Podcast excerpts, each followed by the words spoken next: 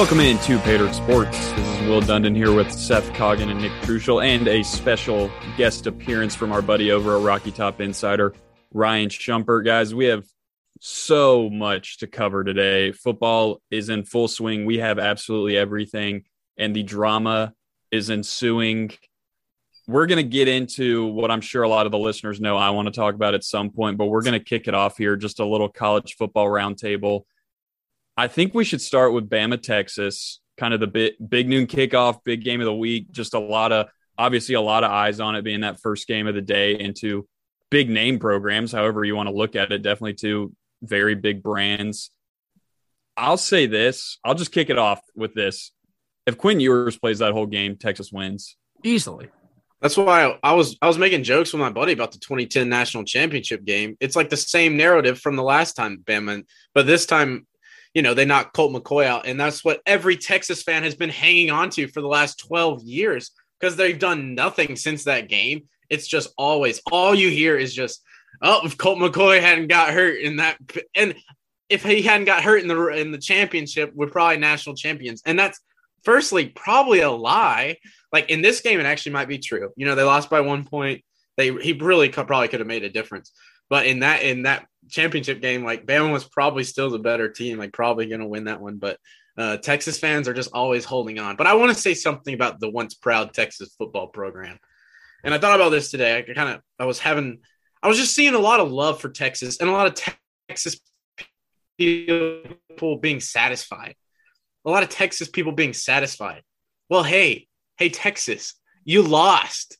Okay, you did. you won nothing. You played a team close, and guess what? You're zero and one on the record sheet. You lost. Like you are Texas. Like if Vanderbilt plays Alabama with one one point, okay, yeah, you know what? Great job, Vanderbilt. Moral, you're moral victory school. There are moral victory schools, and there are victory schools, and all. And you know, you thought Texas was a championship victory school. They act like it. They think they are, but in but they're not anymore they're a moral victory school now. And I've watched it. I've watched Arkansas be a moral victory school now, but that doesn't happen anymore when you're an elite program. There are no moral victories. You almost won, but you blew it. You you blew it. You had well, Alabama closer than about anyone besides Georgia in the last couple of years, and you let them off the hook. So the Hogs will have to finish the job. That's fine. I wanted Alabama to be undefeated, to be honest. I didn't I didn't I wasn't cheering for Bama, but I did not want Bama to lose because I just want the satisfaction of beating them. That's how my brain works. But uh Texas losers. none of these none of these moral victories are going to count. I mean, Ewers is out for a while. Like yeah, you got to he... deal with this. And Hudson Card played hurt, you know, the rest of the game. So I don't even know what his status is. Uh, but and he is just Uh, what there was like a lot of controversy, was there not, between him and Ewers? Kind of people thinking the boosters were all in on Ewers, yeah. but I mean, it looked pretty clear to me that he was the much better quarterback out of the two, anyway. So I don't know what their schedule really looks like, but I don't see Hudson Card just rattling off victories necessarily. Again, I don't know who's on their schedule, so you guys yeah, see that that was I just pulled that up. Actually, I was, I was, curious about that. But yeah, yeah, UTSA this week, Texas Tech, West Virginia, Oklahoma, and then Iowa State, and then Oklahoma State. Again, I, I don't. He's probably in that Oklahoma Oklahoma State timeline when he comes back. But it's just going to be so. It's going to be so Texas to Seth's point. Like they're they played great in that game, and they're going to drop like two of those next four or five games. Like they're just going to oh, yeah. go seven and five, eight and four, probably seven and five, six and six and all the hype from a game that they easily could have won, it's it's going to be for naught. Like it, yeah. it just screams, it just screams Texas. It, it's so similar in a very different type of game to when they played the national champion LSU team really tight early in the season at home.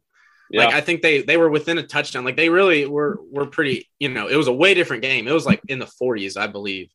But uh, but it was super close. But they played them tight, and it was kind of like, well, we played a good team close. You know, were a lot better. And then they ended up probably going like seven and five that year. Like, yeah, you played a good team close in week two when Alabama commits the most penalties they've committed in the Nick Saban era or something like that. When it's like 110 degrees on the field in Austin, you played a team close like in week two. Congrats.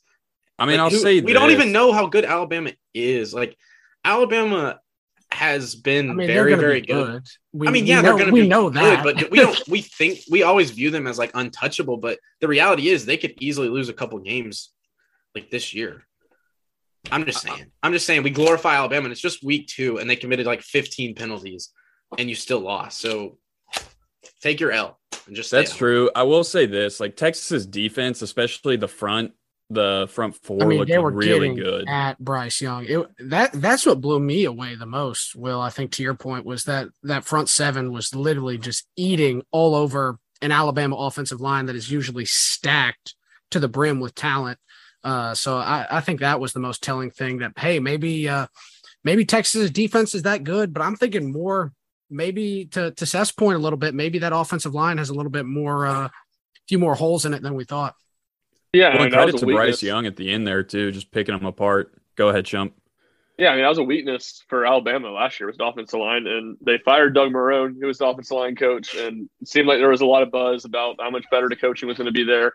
And they got dominated, and then the receivers, which was obviously the tr- the problem for him in the championship game once Jameson went down, uh, just weren't very good. And they bring Jermaine Burton in from Georgia, but I still think like there was a ton of there wasn't any solidified stud coming back in that room, and it's been a long time since that was the case at Alabama. And I think we all just kind of expect, at least myself, expected them to figure it out, and maybe they still will. Probably they still will. I mean, it's Alabama, but it was a lot of the same problems that cost them in that Georgia game were still right there for the offense, and it just feels like Bryce Young might have to do a, a big time carry job for that offense this year.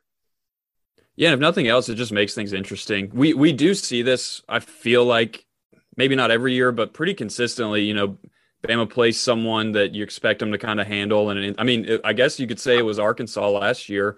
Uh, obviously, I mean, Arkansas was pretty was pretty solid, but at the same time, I don't think anyone expected it to go. Besides Seth, go to kind of the last little bit of the game. So Florida game too, early in the year. yeah, I, and I I don't want to say like we we get to see they're human because who who knows they might come out and just rattle off you know thirty po- plus point wins here and there, but it, it does make things interesting. I'm Seth. I'm circling that Arkansas game because just the way Arkansas's physicality they're playing with. That's what I'm really excited to see how they match up with them. Yeah, uh, and I'll be in the building, so pretty pretty confident. That's in that that's one. at least three points. Yeah, that I think. Yeah, it's like the home home crowd is worth three, and then Boscog in the home crowd. That's yeah, an it's six. Yeah, Six, that's yeah. six, and then Yeah. All right, other that's an edge we have on Vegas there, boys. We might uh Yeah, we got- there. we got some- No, we just out. we just let them know.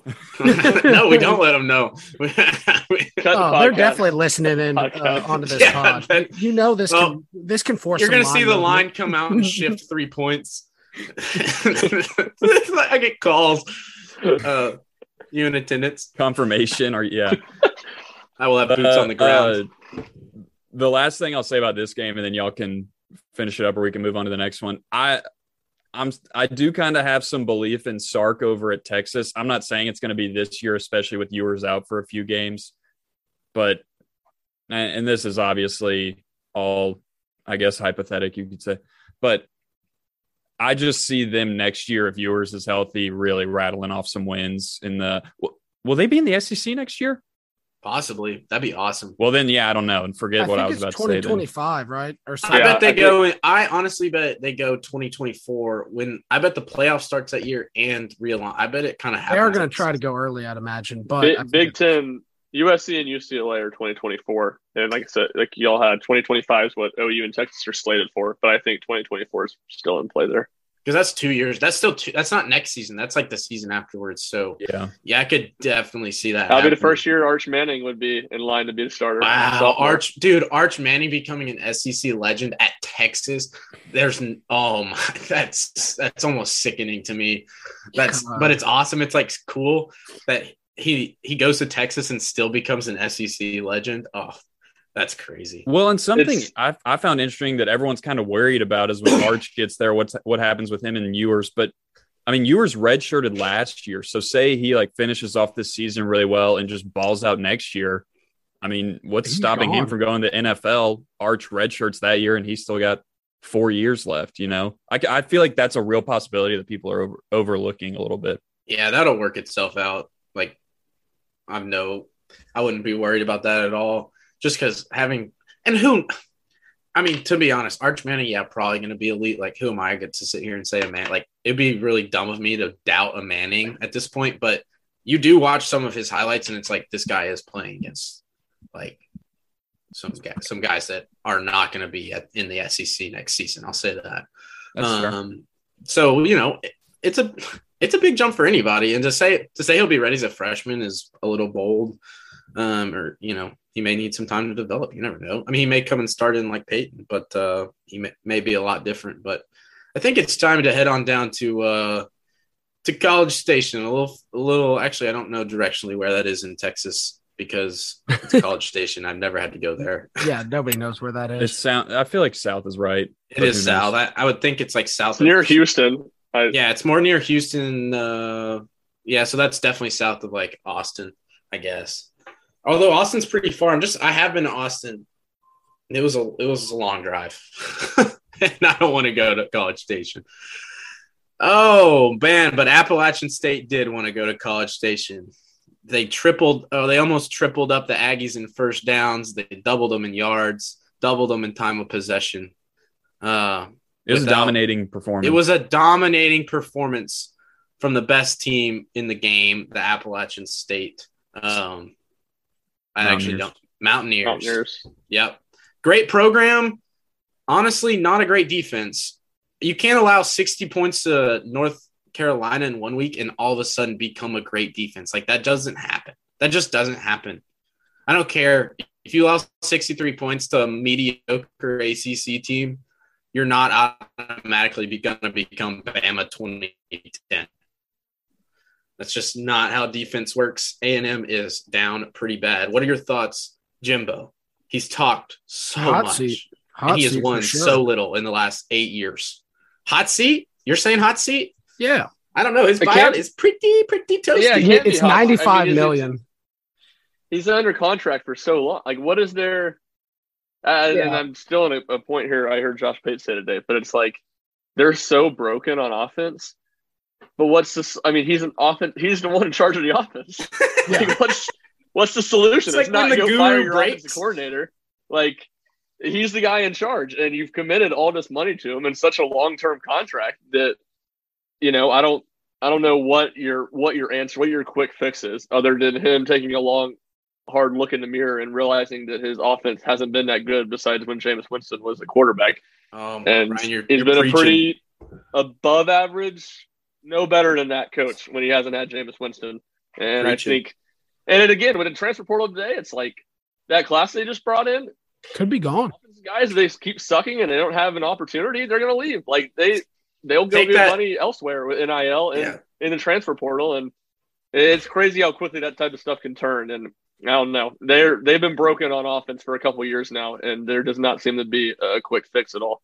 No. You're you're singing sweet music to Seth right now, but Yeah. yeah, and I- and no, I agree with you. I heard someone talk about that whole Jameis Winston thing today, and even, uh, I mean, they had a run of kind of top ten, top fifteen teams, but I mean, EJ Manuel was there. He was a great college quarterback anyway. Played in the NFL for a little bit, so may, maybe that's the answer. They're getting some highly ranked quarterbacks, kinda. I mean, but and they're just not working. So was Haynes out. King. Yeah.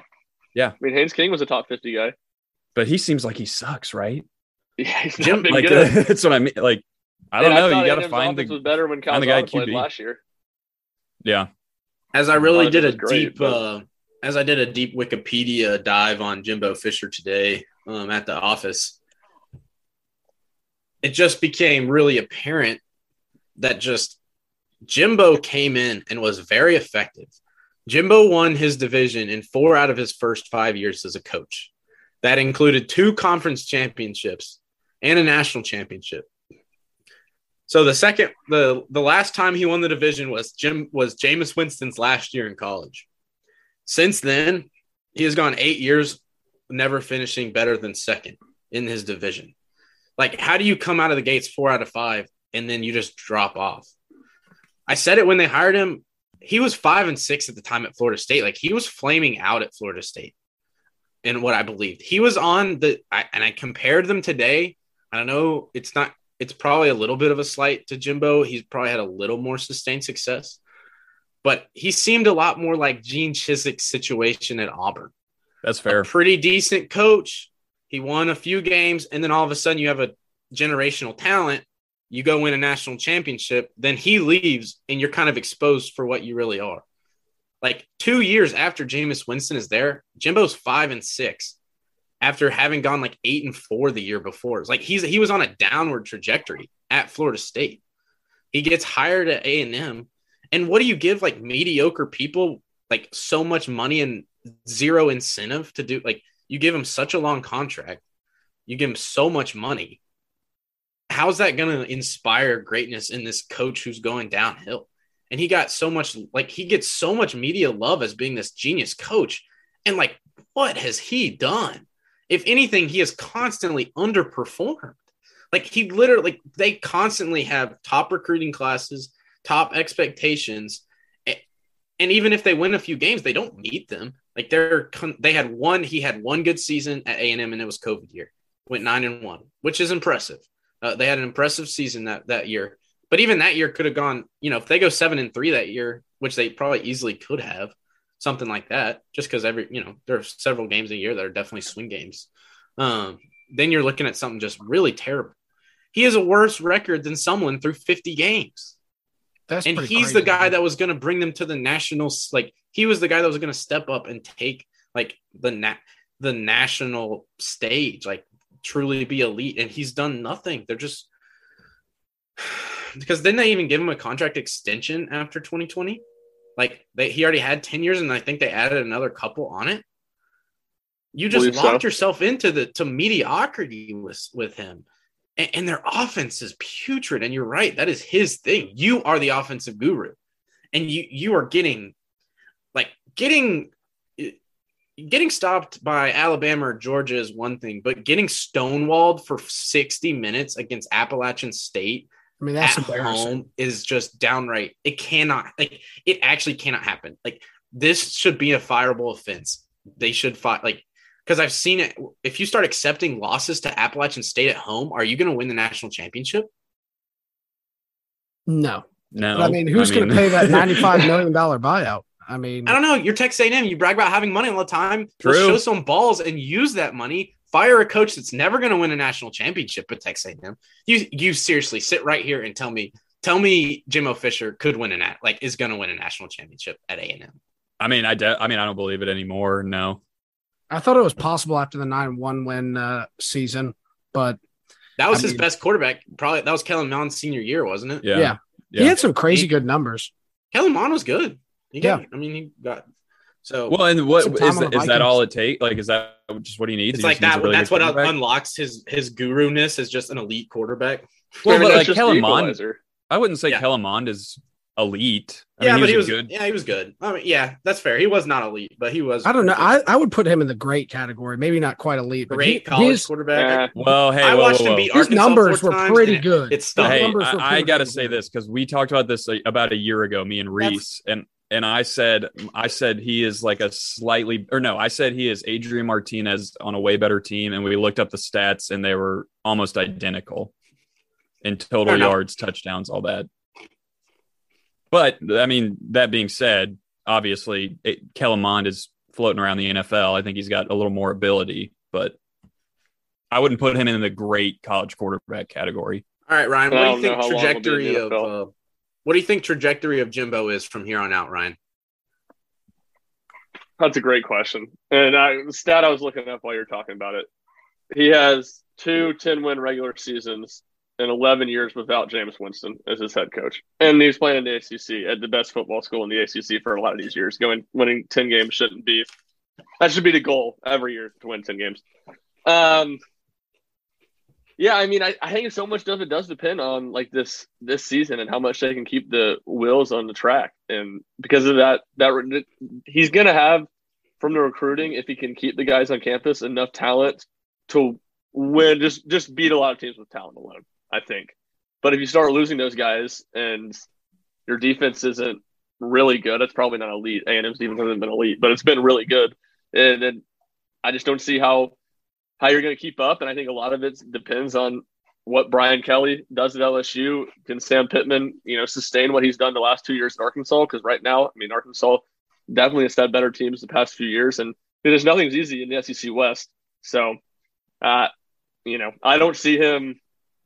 I think there's kind of to Seth's point, he does get a lot of media hype, and I think there is kind of this consensus that A&M is going to become the second best program in the SEC West, like definitively, and I don't see that. I mean, I think they're going to be kind of middle of the pack, and in middle pack in West SEC West is still pretty good, but I I don't see him taking it to the next level at A&M past just consistent eight and four, you know, nine and three seasons kind of. Which is not what you're paying him for. I mean, when you're paying, when you're dishing out that much money, it's like, I mean, and you're seriously talking about you could be the fourth best team in the West when you, if you count in maybe LSU gets it going, maybe Ole, maybe Ole Miss, you know, is pretty solid, like beat you uh, out a couple State. years. Like Mississippi Alabama, State's good this year. Arkansas, Mississippi, Mississippi State. State. I mean, you I could, Mississippi State easily Baton Rouge this weekend. I bet. So. I mean, I would, I would, I would think so. I don't know what's the line on they, they what's the line on that game. LSU, Mississippi State's like a field goal favorite, I think. So, really, it's not really surprising, I guess, but I, I, actually think pretty highly of Mississippi State, and this will be a big t- like these early games are fun to watch. Just SEC, like it was fun to watch Arkansas go against the SEC team, especially one that wasn't like truly the best team in the conference, just to kind of size up, you know, see see what's going on, um, find out where you kind of lie.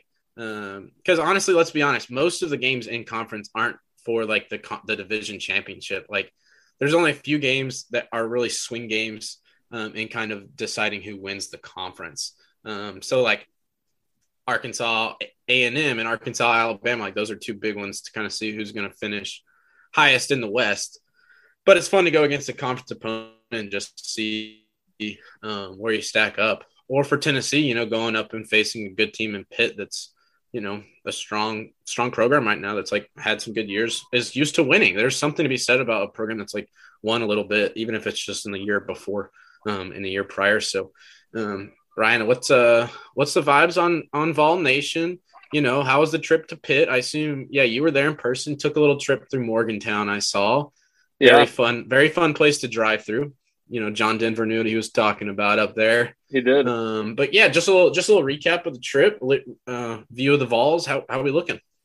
Yeah, trip was a ton of fun. Uh, I said, very beautiful drive up through East Tennessee and Southwest Virginia, and then through West Virginia. And Pittsburgh was cool. Never been there. Got to go see PNC Park, which was awesome. Nice on Friday night. Walk across the, the game, bridge. Yeah, the right with the bridge, and uh, I mean, just a beautiful, beautiful view. Saw uh, I don't know if he's been on the program or not, but uh, like walked in, like immediately saw Will Scott at Pirates game. Uh, so sat with him for, for a couple innings. Yeah, uh, him and Ian Benny. Um, but yeah, and then on to the game. I mean, it was I've said this a couple times, and Kedon Slovis's injury certainly like played in a, a factor. Yeah, but like outside of Georgia and Alabama, I don't know who could have gone on the road and play or many teams that could have played as badly as Tennessee and beat a ranked team on the road. Like Tennessee did not play well. And I think some of that goes into even with Slovis. I think Pitt was probably a little overranked. And then obviously they had to play uh, Nick Patti or back up in the second half. But uh, I, you know, it's the fourth time in five years that Pat Narduzzi's faced up off against Josh Heupel. And obviously Narduzzi's a defensive-minded head coach, was at Michigan State as their DC before he was at Pitt. Heupel's obviously an offensive guy, and th- that was the best Narduzzi's defense has ever played uh, against a Heupel offense. I mean, they really had a lot of answers for him. Uh, but Tennessee defense made enough plays. I mean, you even go in the first half, two turnovers that were absolutely massive. Uh, one took away points when, when West Virginia, or excuse me, Pitt was in the red zone, and another right before half, where Tennessee really still stole a field goal and mm-hmm. took the lead. Um, so for Tennessee's offense to play as poorly as they did and still win, I think was impressive. Uh, you know, in some ways that Tennessee, I just don't know if Tennessee for the game. I just wasn't sure if Tennessee had the capability to win a game like that. And obviously, again, it's easier for a defense to make big plays and get stops against the backup. But we've seen plenty of times where Tennessee's defense has struggled, you know, with backups. You go back Treon Harris uh, against Florida a couple years ago. And the, the his, I mean, this all-time historic one for the Vols fans, the 2001 SEC championship game uh, when Matty Mauck came in and just torched the Vols on the quarterback draw and or kept them from going on uh, and facing Miami in a national championship game. So a win at the end of the day, as we're talking about in a little bit with the Titans, like you can play bad, and if you get a win, it, it feels a thousand times better, and, Yep. the vibes are a thousand times better than a loss, and that's even more the case in the college season when you you know you got 12 games, and really on Tennessee's schedule, there's like five swing games, and anytime you can win any of those swing games, no matter how you do it, it's it's a success. Yeah, Hundred percent. I mean, that's that's the thing. People, as of right now, you know, maybe some people are talking about that backup quarterback for Pitt was not good outside of that one throw in the end zone where I'm convinced he probably had his eyes closed and just prayed. just um, slung it. but uh, at, at the end of the season, it doesn't matter. Like it's a ranked win. No, no one is even. I mean, maybe you remember it, but at the end of the day, it doesn't matter. Like all Vol fans want to see is improvement, and if that's, I mean, that's one of the biggest games on the schedule. That was the swing game. Like even if you chalk up kind of Bama and Georgia's losses, Pitt is in there with you know Florida, Kentucky, maybe a, cou- a couple other SEC games. I'm sure that you really want to win to just keep improving on the Heupel era. Like I, I think Shump, I don't know what your opinion is on this, but for me, it's just like if he can kind of stacks wins each year, like wins one more than last year, I feel like that's, I mean, obviously it's progress, but I feel like that would satisfy me as a Tennessee fan anyway. I don't know if everyone else feels the same, but that's kind of where I'm at. Yeah, I'd agree. Like I think the talent on this team's like eight and four, you know, level talent. And you look, there's five toss up games that would, opinion, it's three games you said and at LSU and at South Carolina, and maybe not toss up games, but games that are, I think, you know, could really go either way uh, without being an upset. And you win three of them, you know, that's that's eight and four. And certainly, I think you- you're capable of winning four of those games and going nine and three. And to me, there is a little sense of opportunity with the fact that you have Hendon Hooker and a good senior quarterback in Cedric Tillman, who, in my opinion, is the best receiver in the SEC. And sure, you would envision the defense getting better as you get more talent into the into the system and into the program, but that's not a given. It, it isn't, and I think it's it's hard for me not to see Tennessee taking a little bit of a step back next season, just because you have to replace Hendon Hooker. So I think there is kind of a little bit sense of yeah, let's be greedy. I mean, this is a team that's good enough to win nine games. Why not be able to go out there and do it with a senior quarterback and a lot of returning guys on the offense, and three of those games being at home? Uh, so it's certainly, uh, I think you're right. Eight and four to me wouldn't be disappointing. Getting one game more, but I, I do certainly think there's like a sense of opportunity that you may not have for a couple of years. Uh, and again, I think the Florida game's a big part of that because Tennessee's head coach, like even as much as Tennessee struggled at and early in your tenure, you'll have leeway. But at the end of the day, like it's Florida, Georgia, Alabama. Those are the games that you're paid to win when you're a Tennessee head coach. And Georgia and Alabama are going to be really damn hard to beat anytime you see them. So to get Florida this year with Billy Napier at home, it just feels like, uh, and a senior quarterback who's one of the best in the SEC, it just feels like a huge opportunity. And really, I think at the end of the year, a lot of how people view this season will will come down to what happens uh, in Knoxville on September 24th. Dude, and I don't care how Anthony Richardson played this past week. He's gonna uh, he's gonna play like he's, He's a gonna play Heisman when he comes to against- Knoxville. yeah. Like he is. Yeah. And it's just like all the running quarterbacks, ones that like weren't even huge running quarterbacks that Tennessee played last year, like torched them. Like Will Levis I mean, did, ran for way more yards Stetson Bennett game. like ran all over us. I feel like Yeah, Dude, Stetson I mean, can scramble. I'll give it to him. Like Stetson Bennett knows how to make some plays. I'm I'm off the Stetson Bennett hate, and I don't think I there's mean a I lot don't anymore. hate him, but he's definitely not that mobile of a quarterback. he can scamper. Yeah, he can scamper against. he can the scamper, but the problem is Anthony Richardson can do a lot more than scamper. Oh yeah, So, no, yeah, correct. It's Yeah. the fact that you know Stetson, Will Levis, and Matt Corral, who was a better runner than both those guys, and I'm a huge Matt Corral guy, but those guys just torched, had their best run game, and Bryce Young last year. All four of those guys had their best rushing game in the season against Tennessee. Dang, that's a stat. It seems like a trend though. So like Yeah. some that had to be attributed to Tennessee scheme wise. no, But they may have definitely- invited that a little bit more by trying, you know, sometimes when you're under talented a little bit, you have to overcompensate to certain areas of the game where, and you got, Yeah. you're just being susceptible. Um, so it's kind of hard. I, I think Tennessee, Florida game, there are kind of some tier games to me. Like that's what we were talking about. Like there are certain games that establish like tiers of the within the division, within the conference, everything. Like Tennessee, Florida this year is like a tier game to me. Like one of them kind of needs this, like it's going to differentiate who steps into like being in the higher tier of the conference. Um, and you got to beat, and it also establishes like program tiers. Like in year one, under a new coach, like D- Dan Mullen got fired because he was underperforming. Like Florida was bad. It's not like you just lost a coach. You know, you came off a national championship. He went to the NFL or something. Like you, you're replacing a coach because performance on the field was bad. So in year one on the of a program, a head coach in a program, they're coming to your building. You're in year three. You're ranked in the top 15. Like that's the year you have to beat Florida.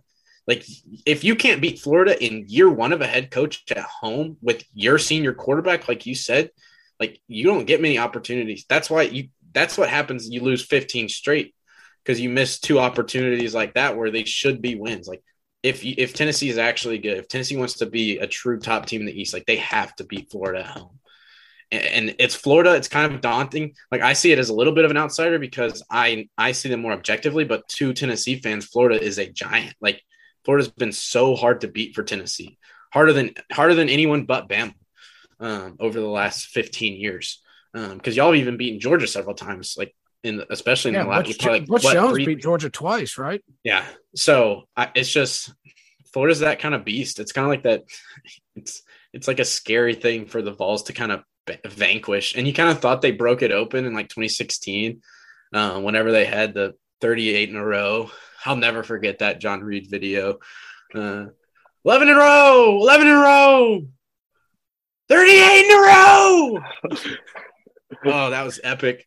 And that's when you just, that's a, can you just believe like if I'd asked you trajectory of the Tennessee football program after the Florida Georgia week, what like what you're saying Butch Jones wins natties at Tennessee, like Oh yeah, legitimately, Every- right? everyone. Well, the the Texas A and M game is what made us crumble that year when Alvin Kamara had 300 yards, but we had about five turnovers that game, lost in double overtime or something. Like was it? It was Seven. five, Seven, seven turnovers. Seven turnovers, and the game went in overtime. Oh god, yeah, that. uh And That's we even handing the had the, the the peanut punch um to out and right next to the end zone. You think when things like that happen, okay, this is the Cinderella season. This is when the ball starts bouncing our way. Uh, it's a natty. Like a 38 yard field goal to win, too, for the game to go to overtime. yeah. Well, and it- didn't Dobbs wasn't that it was a bad interception that he threw? Wasn't it on like first down or something? Or am I Yeah, I think that? so. I think it was like the first play of second overtime. Yeah, Well- it just First play of Tennessee having the ball. I think A&M had already scored a touchdown. yeah, it just and it was just over like that. I was like, "Are you kidding me?" It- I was. Well, I don't know if you remember this, Will. I was at y'all's house watching that game. yeah, yeah. That's funny. Oh, I forgot about that. oh, dang. that was- Anyway, anyway, Anyway, gotta though, beat Somber Tennessee. gotta beat Gators at home.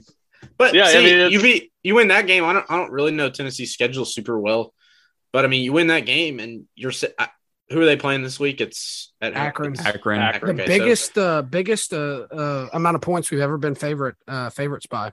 I think What it's is it? minus minus fifty. I want to say, Sort of opened that. Yeah. That's yeah, deep. minus fifty. So that's the That's highest uh, point uh, differential Vols have ever had in their history. Um, Yeah. So you beat you win that one. You beat Florida. What are you five and 0? 4 and 0? 4 0 by week. 4 and 0 and you've already beaten Pitt and Florida and it's like, all right, this season has real in a season that you thought had possibility, it has real possibility at that point. Um, and then it's an eight game season again, you know, with some Yeah, tough we'll games be in there. we'll but be in the top ten at that point. Yeah. I think because I Yeah. mean, fifteen right now, right? yeah, Arkansas is kind of sitting in a, a very, very similar spot. Uh, they got A and M in two weeks. Um, and if they can beat A and M, they will have already won. They'd be two and 0 They'd be four and 0, two wins in the SEC, and a win over a ranked Cincinnati squad. Um, and that just be a really then you you know you have all this preseason expectation, and we as fans have even more on our particular teams. And then you actually start four and zero, and it's like, all right, like let's get serious. Like let's we're a top ten team in the nation. We got Bama coming to town. Like let's get real serious, real quick. Um, and that's that's so exciting. It's so incredible to see in year th- year year four of Sam. No, year three of Sam Pittman. My goodness, he works fast. Hmm. My God, he works fast. In three years at Arkansas, we've been ranked in the top ten in two of those years. Arkansas had not won an SEC game in two years before he got to this program. Oh, I'm aware. We were on the brink of death. and now we're in Well, top should have been relegated at that point. hey, no, I had an idea while we were talking about earlier. Um, what if we college football as a community, we ostracized Alabama and Georgia? We did a backwards relegate, like we relegated them upwards, and we just became. We said no, y'all have your chance. pro teams. yeah, y'all y'all go. Y'all play each We're- other 12 times a year and we'll We're enjoy it. deciding our champion. The people's champion is the rest of everybody. Like, yeah, all right, y'all have kind of leveled up. Yeah, you have leveled up.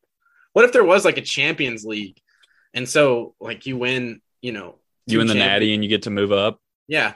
So now it's like Florida, you know, or Georgia, Alabama, I don't know, Ohio State, Clemson, and they're just in their own little Champions League. Yeah, 14 league. You know, go have your fun and play the people's champion. You know, you play the other teams. They get to decide who gets to face the face the conquerors. But uh, I don't know. It just make it would make it a little more exciting. Although Arkansas has finally reached elite level, like pretty much against, like already on that stage. I would say like two time at least kind of two or three time national champs. But uh, I pretty much say we're right there on par with Georgia and Alabama, and Okay. the nation will see that on October first. Um, not only are we on par with Alabama, we're two touchdowns better than Alabama. Um, and Is that before program- or after? Is that before or after equating you in the building? that's, that's after. Okay, okay. We're only a 10 point favorite if I'm uh if I'm elsewhere, but if I'm if I'm in the if I'm in Donald W. Reynolds, that's two touchdown favorite. Um Seth, no, we do have to give you props. Uh, we'll we'll move in. I guess the last college game. Yeah, we'll let's talk give me props. before we do a little NFL talk, and then come back around to college. We do have to give Seth some props because he did uh, talk all about how Notre Dame was not good, and we we argued. We said they played Ohio State. I mean, they played them tough, so they they're probably that pretty good defense was again. good. Not Yeah. the case. Well- they were straight dog water against Marshall. That was I didn't even really watch the game, and then I go, oh my gosh, they're like losing, and I turn it on, and they throw that pick six to Marshall. I mean, That was crazy. and I kind of hate it because I like this uh, Marcus Freeman guy, and I mean, I- maybe he still can turn it around, but that's a tough look, man, right off the bat. Yeah, and let's be real. I didn't necessarily predict them losing to Marshall. Um, I did not go that far. I didn't even really think that far, but I did recognize because I have eyes and a brain that Notre Dame was not very impressive. Like no, Ohio State's defense was giving up like the last thing I remember of Ohio State's defense is them giving up like 700 rushing yards to Michigan in the last game. Like their defense was a sieve they were giving up like 40 to 50 points a game. And then against Utah, they gave up, I don't know how much. That game was 45. a crazy shootout. And yeah, you got a different defensive coordinator and everything, but it's week one still. You're not going to be that cohesive of a unit. And they looked just like the 85 Bears against Notre Dame's offense. And I think it was way more of a testament to just Notre Dame was just bad. And that's exactly what I said. I said, I'm going to be really frustrated when Notre Dame is still a top 10 team in the country when all that they've put on tape after being previously overhyped, when all that they've put on tape is a pathetic offense and like a loss by double digits. Like that's all that they've done in the season. That's all their body of work. Because you just think Ohio State's so great, you're going to value that over anything else. So what they do? They move down to eighth. All that they've done in the year, they've done because preseason rankings we know are just so volatile. Like nothing, nothing really is you know everything's wrong pretty much. Um but just because oh my their preseason expectations number five and all they do is lose a game and now oh they're just number eight in the country. That's just insane insane media bias first of all like true like that doesn't happen. A team first of all notre dame wasn't even that good last year. They were pretty good they had a pretty good record but they lost their head coach. Their offense wasn't anything special. They got beaten by two touchdowns to cincinnati like one of the better teams they played at home. Like to lose by two touchdowns at home to Cincinnati, like you're not that, I don't know, you're not that good. Anyway, it was just unreasonable that ranked number five. I saw it with my own eyes. I said, look, you're giving them props for losing by double digits. They're just not very good. Like they're just purely not good. And they're going to stay in the top 10 after losing. And look what happened. I mean, it just worked itself out. So I didn't have to worry too much about it. I don't gotta I don't gotta bicker about it for a while, but uh yeah, I didn't. Even I did not predict them to lose to Marshall. Just what a win for the for the herd. Thundering herd. I love That's seeing awesome. Notre Dame lose. Yeah. They're still are they still ranked? I Mm, hope I don't. I don't think. I so. hope if they were still ranked after starting zero and two, I would actually start. I would. Someone I would like short circuit. That's actually like I can't even think what I would do. That would make me so not even mad because I don't care. It's just stupid. It's just dumb. It's just purely wrong. well That's maybe it was. A and M is still like Like, ranked or twenty something. Yeah. A&M's twenty four. We're A&M's gonna get another ranked win next week. That's awesome. See, that's stupid too. All they've done is be very just because you thought they were going to be the sixth best team in the country. All they've done is look pretty mediocre against Sam Houston State and get manhandled by Appalachian State. And they're still Uh, they're not. Oh my god, frustrating. I got I, Mississippi State's. I'm looking at the. I've seen eight people, but I hadn't seen the other receiving votes. Uh, Mississippi State's 31st. I just don't. I don't get that. I don't. I don't see who the 30 teams they think are better than Mississippi State is. Well, Texas A&M they think is better. State. Yeah, and and I, I mean, there. I will give the voters some credit. Like 26 on here is Marshall, and 20 is Appalachian State. So they gave love to the teams who pulled the upsets, but I don't know. See, don't- even the don't see how Appalachian State one to me is like their body of work. They're one and one. They gave up sixty. They just because they beat A and M doesn't dismiss the fact that they gave up sixty points to North Carolina. It's This a is great problem win. with the preseason rankings. Yeah, that isn't to rebuttal that point, but I'll tell you this much: Drake Maye made my favorite quarterback in the country. That Dude, guy he's good. is- he's good. He didn't I just agree. put. I watched a lot of that App State game, and obviously, six three points, put up big numbers. But I mean, he made some big time throws into some tight windows. I mean, he's he's impressive. I like him a lot. That's an interesting North Carolina family legacy now with two That sports. is. You don't often see that. Like sometimes you'll see, you know, several brothers play somewhere, play basketball, or all play football out of school, but like you rarely see one guy play basketball, one guy play football, and at a high level at a school like North Carolina. Yeah. Like, to be a one of the stars on a on their basketball team, and then your brother's the starting quarterback or whatever. Uh, I guess they're brother. They are brothers, right? Yeah. they're not like cousins or something. No, they're brothers. Nice. That's Yeah. cool. Shout out. Hit a game winning shot to go to beat Kentucky and go to the the final four. That was big Like, time. and now and now be quarterback and I don't know, probably jump in the gun, but chance to be a you know first round draft pick in a couple years potentially. Like yeah, I mean, he looks the part some so far. pretty big time, pretty big time family genes right there. Yeah. What did uh, who did North Carolina play this last week? Georgia State. They played at Georgia State. They Yeah, almost close lost game, to Georgia wasn't State again Yeah, too. 35 28, right? Nice. Yeah. Mack Brown just knows how to win, though, baby. it? He just What? knows how to win. How about North Carolina State playing in Boone and historic Turner Field? They're on the road their first two weeks. Yeah, At App State. I mean, what?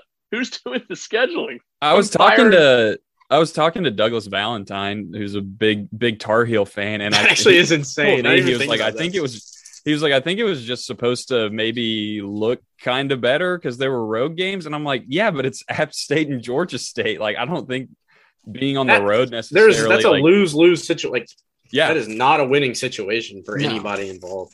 What Like, I think App is I, I guess they're just trying to like be nice. In-state school, we'll get big game. You'll be able to sell a lot of tickets. Like, sure, like that still seems like a bad idea in my opinion, especially to play a team as good as App State on the road. But like, I mean, I mean, if I'm Mack Brown, I'm going in the freaking president's office and saying, "Fire the freaking AD." If you play a two group of five games on the road to start the season, that's ridiculous. that is Nah, you absolutely ridiculous. Where they, my favorite part of college football, though, and I mean, I guess basketball too, but pay buy games that get when you lose and and it comes out, it's like A and M paid Appalachian State one point five million dollars to come pay, play this game, and they hand them an embarrassing L, and like that's just that just sucks. I mean, never we're gonna get to we're gonna get we're gonna get to the Huskers soon. R.I.P. the Scott Frost era. yeah. Before before we do that, we'll hop into a little NFL. Um, I guess we can kick it off. Actually, let's talk. I will say this: it looks like I'm going to beat Seth in fantasy this week. Ne- really, Seth he caught a bad, uh, just a bad break on a bunch of guys. Um, but Yeah, I my team, really my team, I- even though they had decent stats, some of them, there none, no one scored a touchdown. Like just crazy. zero touchdowns on my whole team. I mean, Lamar Jackson had a few. I But don't even he only had like though. 20 points. Oh my gosh. Yeah, it was just it was the it was like wow, these, you know, several guys had like seven or eight catches and no touchdowns. That's like almost hard to you don't it doesn't happen that often. It's Yeah. frustrating. That's why I had Frustrating. Just like the with two- Titans. Just underwhelming, disappointing, frustrating performances all around. Yeah, But let's hop into one. the Titans. Yeah, gotta talk Titans. Yeah, I mean, I was there. It was disgusting. Titans get up. I mean, thirteen nothing, and you're feeling pretty good. I wasn't. I wasn't count. I wasn't counting my uh, chickens or anything just yet. But I mean, you think thirteen to nothing defense. You feel you're feeling pretty good. Giants don't look that great. good. Uh, Yeah, the I defense blame, was sacking about this everyone. before. What? The through, the, defense was through just the first half, our defense was dominated. Big Jeff with what he Yeah. had two or three sacks, the forced fumble um, in the first half. Uh, my goodness, we look good, but yeah, thirteen was not enough. We need to step on the gas. Yeah, and even when you know the Giants get down there and you catch a break, you know you muff a punt and then you catch a break because you make a play and intercept in the end zone. You basically wipe that mistake away, and you still just give them a chance to get in. And my whole thing, I said this before before we got on. It seems like this is such a recurring theme with the Titans. We refuse to just step on their throats. We get up and are content with just being up by a couple scores where I mean you're totally susceptible to someone coming back on you. And I I'm personally blaming Todd Downing. I don't think the play calls are there. I think I mean we kind of said it, Seth, in one of our group texts. No one on the offense really played that bad. I mean, it seemed like Tannehill everyone played, played okay. well. Yeah, I mean, it Tannehill played like- I mean, well, we but he also missed a few throw like he missed a few short throws on critical downs or when we could have extended. You know, you're kind of talking about extending the lead. Like that's when I felt like he faltered a little bit on a few because that's all it takes is a few third down throws to be bad, and it like kills drives. And that because that's how the Titans often set up. It's so boring, and they want to get you in like third and four or third and three. Like that's that's where they want to be, and you got to hit those what throws. and that's what they did. Yeah. And that's I mean that's the thing. Like when your whole offense is predicated on not- getting first downs, but getting yourself in the third and short, the third and five, and you do that, and you're terrible on third downs. Like, that's it's just it's not it's not good. It, it's bad. It's, it's bad when that's and that's exactly what happened. Titans were terrible in those downs, and terrible. Todd Downing, very bad. I don't think there's any doubt about that. The j- jet sweep or the tight end reverse. Oh, that was the worst. That was the worst play call of the night. bad as that was, I'm sure I'll give this one the edge. But when we again ten nothing, you get a touchdown. It, it, the game's probably not over, but it feels like without good as your defense playing, you go up by three scores in the second quarter. The game's basically over, and you have them second and six in the red zone, and you're running 13 personnel with Cody Hollister on the field on second and third downs. That's inexcusable. In a roll, throwing a rollout to Derrick Henry three yards short of the sticks on That third down. Like, that's just it's it's ta- that, that was that made me just as mad as the is Yeah. the quick tight end reverse like that. Treylon Burke. I mean, you trade AJ Brown, and I thought Treylon Burks played well when he was in, but Treylon Burks is playing 17 snaps. 17 snaps. He can't Yeah. play. He's not on the field over NWI on a game-winning drive. Really, like that's. I don't know if that's what Trey. You blame the Trey Bur- Treylon Burks for that. I don't know if you blame the coaches for that, but that's ridiculous. Like that. That can't happen. And again, I thought Treylon Burks played well when he was in, but when you're goes into a bigger issue uh, with the Titans and some general manager moves that to me it looks a lot like the Cubs. I just can't figure out what the Titans are trying to do. If they're trying to rebuild, if they're trying to be good now, because if you're paying, your the Titans are going all in and paying these defensive guys while rebuilding their offense, and that's just the most flawed logic I've ever heard. Because you're not going to get a good quarterback in for many years. To you're not going to have a quarterback who can be at a high level Super Bowl winning in many years. You're punting on being even good on offense when you trade AJ Brown, when you won't pay your start, the best receiver in franchise history. And I'll go to my grave saying, if you didn't have the money for him, you shouldn't have re-signed Harold Landry because you're already signed. You already gave Bud Dupree big money, and you've got to give Jeffery Simmons big money. It just makes no sense. These moves make no sense. And Jon Robinson, he's done a lot of good things as the Titans GM, but it's just been a bad decision after bad decision and contradictory decision after contradictory decision the last two years. I think that's what's bothered me the most is just how contradictory it's all been. No, yeah, I mean, I mean, you said it all. I can't really, I can't really add anything to it because yeah, that's that's it. But that's what's Yeah, bothered was me so on. much. I Shump, I never really thought about it until now, but yeah, I don't. that's a very good way to kind of put it with this roster. I have no clue if we're rebuilding or if we're trying to win now because now you really are in that middle ground where it's like we're kind of good, like we have an elite defense, but offense is like a bunch of who like who is that besides Derrick Henry, obviously. But yeah, I mean it's it's frustrating for sure. Just, it's a, it's like the Bears a few years ago when they went all in on Khalil Mack and yep. Granted, I mean that made more sense because they thought they had their quarterback. Like I understood that logic. They're going to build with Mitch. They're going to have really good defense. The offense will get better and catch up. But the Titans aren't even at that stage where they're in the rebuilding with the offense. They don't have the rookie quarterback. And he, by the time the offense is good, all the guys that you just gave big money on defense are going to be aging and not good. And it just doesn't make sense. Yeah. It's Ooh, this is going to be a tough one for me to really say. Um, but we might have missed our our window. Like last year was a Super Bowl on a golden platter for the Tennessee Titans. I'm I'm not kidding. Like that was. No, I mean that was our best shot. I mean that was our best shot, but I don't think you can ever say the words Super Bowl and golden platter um, in, in the same sentence. Is there. it ever going to be easier to like? Are we ever going to have an easier path to win the Super Bowl? You had to beat I mean, just I mean, you had one game to win to get to an AFC Championship game at home, and you played a Bengals team whose offensive line was so. I mean, we murdered them. Match. I mean, we, the Titans' defensive line was just so much better. I mean, there was no answers. It just goes back to all last year was so frustrating when Derrick Henry and AJ Brown were out. Those games, and again, uh, Tannehill played good, fine yesterday. You know, he wasn't the problem yesterday, so I don't want to bash on him.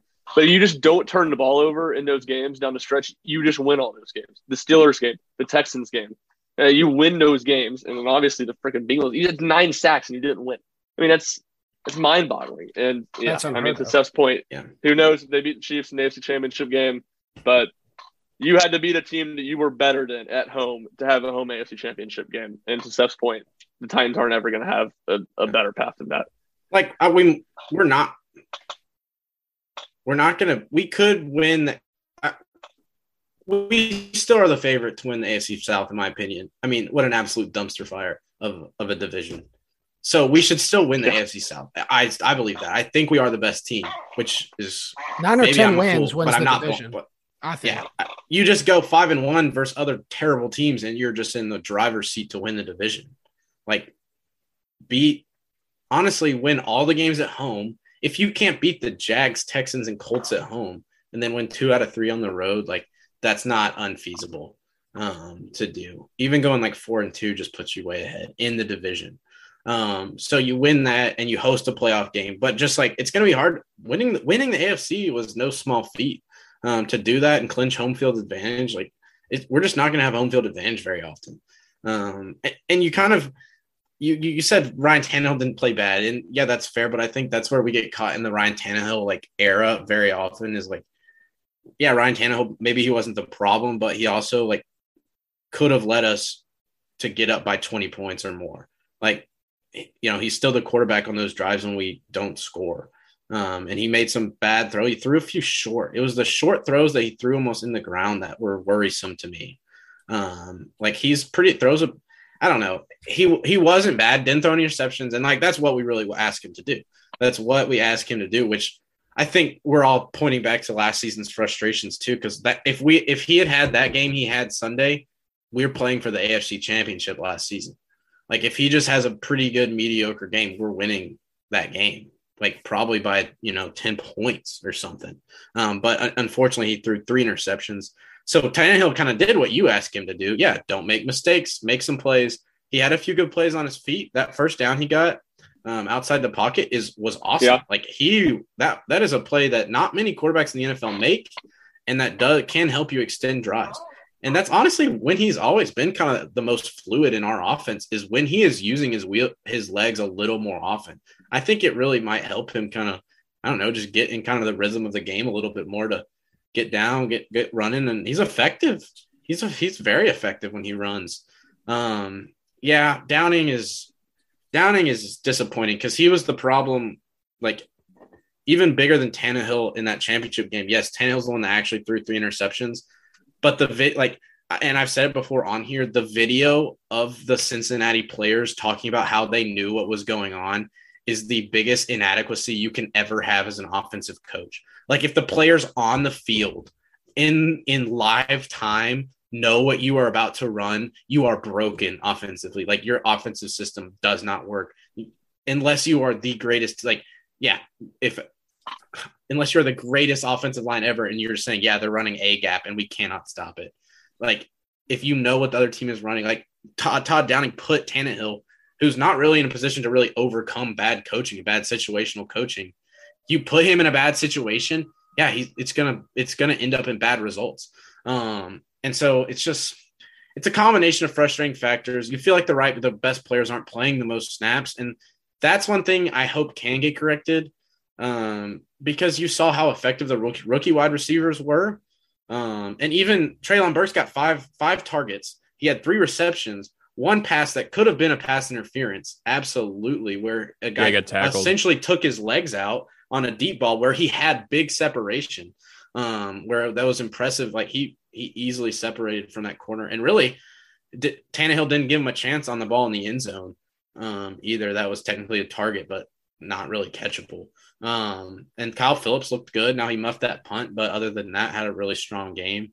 Um, and then yeah, you see guys like Westbrook-Ikhine made a great catch across the middle, but that was the only impact he was on the game. I mean, he like where that's your starting wide receiver. Like put Treylon in. Like at least he's a threat to make a play. Um, and I think I think that evolves. I always kind of said that. I figured Treylon Burks would be kind of our true number one receiver as the season progresses. I just think in games the talent comes out, like the cream rises to the crop. Um, Robert Woods was a little underwhelming. Austin Hooper a little underwhelming, but but target him, God, like target Austin Hooper instead of targeting Geoff Swaim. We threw like five passes to Geoff Swaim, yeah, who is the most ineffective receiver on the face. Like you, oh my God, like I cannot believe we were targeted. He just looks so inept. And yeah, he probably is a good blocking tight end because he's huge and can't move, which makes him a terrible receiver. Oh my, it's so frustrating. Like you drafted Chig, a playmaker at tight end. You have you you signed Austin Hooper, and then who got the most reps at tight end, and who got the most passes and targets at tight end? Geoff Swaim. Are you kidding me? Like that is coaching malpractice. That is Im, that is pathetic coaching. Oh yeah, that was one of the biggest question marks for me as well. Like what? Four targets for the four targets for the two starting receivers, two for Robert Woods and two for Westbrook King. Your, your third tight end, your third best patch pass catching tight end has as many targets as your starting two receivers. You have a problem. Like that is an issue, and that's an issue with coaching. That is 100% an issue with coaching. Dontrell Hilliard scored two touchdowns on 11 snaps, and you only play him 11 snaps. Like uber, uber productive. He dropped one pass. He did drop one third down catch, but he probably wasn't getting the first down. He might have got the first down. Um, but still just uber productive. And you only play him a lot. Use that guy more. Like you obviously trust him in the uh, oh, just so and and still had a chance to win. Like we have a even the end is coaching my even the end just oh, blows oh, so my bad. brains it blows my mind how inept we were in the end of that game because after all that it doesn't matter you have a drive to win the game decent drive down really good play to kyle phillips you're you've put yourself in good position but you still have time on the clock and a timeout well you almost get a delay of game like what are we doing get to the line and let's go like yeah you are in field goal range but it's like this anything can happen. Like, let's go. Let's punch in another 10 yards. Let's take a shot at the end zone. Why not? Like That's they're not even I wanted. really thinking about the play. end zone. Throw a deep ball to, like jump ball, not a jump ball, but throw a deep ball to Treylon. Let him maybe make a play, or or throw it, you know, where no one can catch it. And then get closer. Like that was my uh, thing. Just, I was yeah, like, go get another 10 yards and call play. timeout. They blew their last timeout. They should have eaten eaten the delay game because it's a five, it's NFL. It's a five yard penalty. You had 18 seconds and a timeout. If you had the timeout 18 seconds, you could run two more plays. You should be betting on yourself to get five yards in two plays. Yeah. And then and you just handicapped yourself, and then you ran a play to set up the field goal in which you lost three yards. You lost four, three or four yards. Are you kidding it's, me? See, I and then, and then you end up the that game. kick is like 44 yards. Maybe that squeezes in. Like that click kick was pretty close. Maybe it's just a little bit like you run calling a timeout to run that play and then spiking the ball to lose another yard was just the most asinine thing I've I've seen in a long time. And you know, ver- like Vra- Vrabel has done, we've won a lot of close games. Like that's not really been the Titans' issue, but it was just so deflating to just be leading that game 59 minutes, them take a lead on a two point conversion on which there was a pretty blatant missed holding call. And Yeah. who who is number 53? Cole. How is he out there Dylan with the Cole. game on the line? Are we that bad? Like, is our are is that no? I'm I'm dead serious. Like, is our personnel that bad? He I had cannot the- linebacker. Linebacker, you have two backup linebackers hurt, so I think it was like a goal goal line formation, and he's, yeah, I mean, you have the two backup, both the backup linebackers aren't playing right now, so yeah, I think behind David Long and Zach Cunningham, who was awful. I cannot express how bad Zach Cunningham was in that game yesterday. Uh, the linebackers behind those two guys are pretty short end of the stick. Well, he it was it was awful. And Saquon is a beast. Like yeah, tackle Saquon's like, back. He's back. yeah, no, Saquon looked that, that was one thing I took from the game was like Saquon is legit. Like he he is back, like he looks really good, which is encouraging. Honestly, like yeah, I wanted to win the game, but you want to see guys who are that high level of players like be healthy and play well. Um, Yeah. so it was fun to watch like us play against him. Um, and yeah, but there was a pretty big big hold there on um, now would he have made the tackle short of the goal line? I don't know, maybe. But he also Cole took out David Long coming for the like it was just such such it was such bad position like just ah, just so Yeah. frustrating. Good thing we get 16 more chances. You know i mean let's be honest the preseason like it's three games and the starters don't even really play. Like Tannehill didn't play a preseason game. Like they literally actually have not played. So i'm not going to get too up in arms. It's just a huge wasted opportunity on a tough schedule. Yeah. um, I think that's really the worst part. We kind of said that before we started taping here, but um, you know, giving up an opportunity like that against a pretty weak opponent. Now, I mean, honestly, I don't see anything stopping the Giants from competing in the NFC East. I don't see a team that's going to run away Especially with that with division. Dak- Dax uh. Prescott Command, out, I mean, the Carson Wentz, you know, I mean, that can't go well. And the Eagles should be pretty strong, I guess. I don't know, maybe. I mean, all they did was barely beat Detroit. Uh, so I'm not going to get too carried away with them. But uh, Giants can be pretty decent, but long season, long season. Just really, really a bummer. uh, Overall, a bummer to just come off such a frustrating and long off season and just have a just bizarre loss that you never should have lost. Like you just you just should not have lost. You're up 13 to nothing. And with multiple chances to pull ahead farther than that, you got to do it. Like you got to.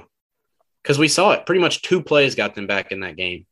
One really long run and one bomb pass play that was just kind of blown. But at the same time like I can't even fault like I mean I can fault Fulton like that stuff does happen, you know. But um I mean, I I, will say the most- fault Fulton. Yeah. was his fault. The most the most Titans play. thing ever would be just to go into Buffalo on Monday and win. So yeah, and I'm not ruling happens. that out for sure. Because I mean, they're coming off like the NFL's so up and down. Like you just hit on a few. Um, I don't know. Your schemes kind of fit better that day, and you could, you know, obviously we we have talented players. We got a good defense, so we can stay in the game and make a few more plays offensively. Henry would it'd be nice to see him bust one long. yeah, Um, we haven't seen that since he came back from injury. I'm not saying it's because he's not. He, looked pretty strong. He, I thought he ran pretty well um, for first action. Like like him not having a preseason is different too. Like he's not. I mean, it's been a while, and he only played one game after injury, and then you know a long off season of I don't know, just different. He's getting into it and not everything, but um, I think the Titans will be all right. That, that I think that's why it's the most frustrating is because I think they should be still pretty good just because of our defense and enough talent on offense. And you have Derrick Henry. I mean, you should like that. That does go for something in your offense. Um, and there's enough. There's enough people to make plays on the outside. I think. yeah, I don't know. That's Shut- that's my concern. Yeah.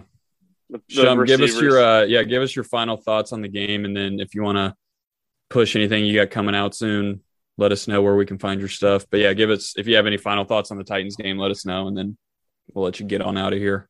Yeah, I mean the one thing I was going to hit on, and, and Seth led us to it, was the, how bad I thought taking that timeout, or yeah, taking the timeout instead of shooting the delay game was. But yeah, I mean, I I think with the Titans as a whole, like how much how quickly can Treylon Burks and Kyle Phillips get a lot better because right now, like the current state of the Titans receiver core, to me, it's like a bottom five receiver core in the NFL. Now, it could quickly play itself, I think, into the middle of the pack if those two guys develop and have good seasons. But that's the big question. And there's just not a lot of, just like the stat they showed at the game, the stat that we've seen all offseason, like there's just not many guys that have caught passes from Ryan Tannehill in this offense. So it's going to be a lot different.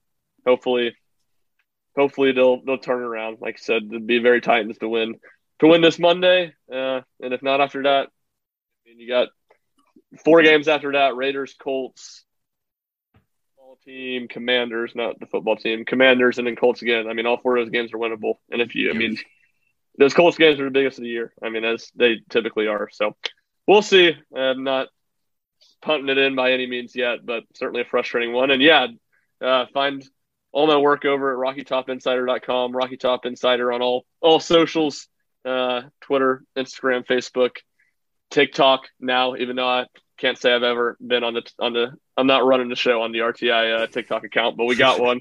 Um, and yeah, plenty of stuff from Pitt, kind of looking at that game, and, and then stuff moving on. You know, we'll have stuff looking at Akron this week as the 50 point point spread says. I don't expect that to be too much, and then it'll be uh it'll be a crazy train in Knoxville next week as, as the Gators come to town.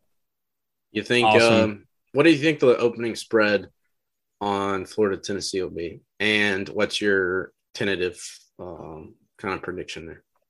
Yeah, I think Tennessee will be like a three point favorite. And I don't know. I'm I think it. I think they'll be high. I think they'll be. I think it'll be five.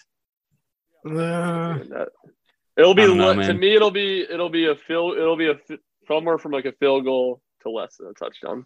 Yeah, Uh, well, that's all right. and yeah, I'm- I mean I don't know. It's I'm kind of into I'm gonna see Tennessee beat Florida on a little bit more regular basis before I pick them, unless Tennessee is just a lot better, which I think they are better, but not by a lot. And I still think there's a lot of questions about Tennessee's defense and their offensive line as a whole.